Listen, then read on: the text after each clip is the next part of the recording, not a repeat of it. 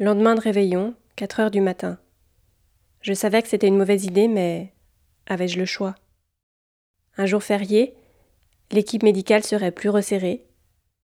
En m'y prenant tôt, la sécurité serait encore avinée de la veille.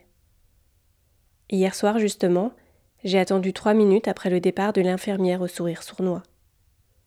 J'ai recraché les deux comprimés bleus censés m'envoyer dans les limbes d'un sommeil sans rêve. Je me lève, et passe la blouse de brancardier chapardée il y a quelques jours. Le carrelage, glacial sous mes pieds nus, me fait frémir. Mais je n'ai pas de temps à perdre. Je dois sortir d'ici. Avant, trouver la chambre de la vieille dame. Je les ai entendus parler la semaine dernière. Pour la dame de la douze, ce sera facile. Mais par contre, pour Vincent, l'étudiant belge, c'est plus délicat. En réalité, je suis journaliste français sous couverture. Il y a deux jours, j'ai envoyé un message à l'extérieur. Si tout va bien, une ambulance devrait nous attendre sur le parking. Après tout, quoi de plus normal qu'un brancardier transportant une vieille dame vers une ambulance? J'ouvre la porte de ma chambre et sors d'un pas décidé. L'autre chambre se trouve à l'autre bout du couloir.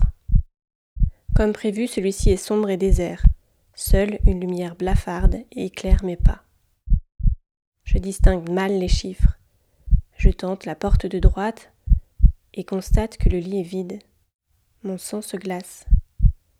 Est-ce déjà trop tard? Je m'exhorte à garder la tête froide. Je referme la porte et ouvre celle de gauche. Je reconnais la frêle silhouette et le visage qui sort des draps. Je me rapproche et pose une main sur sa bouche pour que la surprise l'empêche de crier. Aussitôt, ses yeux clairs me transpercent. Je n'y vois aucune peur, comme si elle m'attendait depuis longtemps. La dame acquiesce en signe de compréhension. Je retire ma main et m'éloigne un peu pour desserrer les freins des roulettes du lit.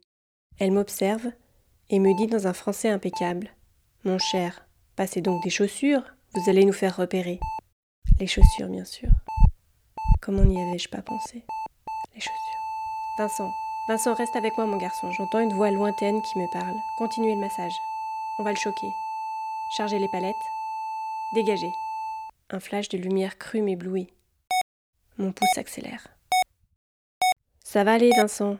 Tu ne comptais tout de même pas nous fausser compagnie le premier jour de l'année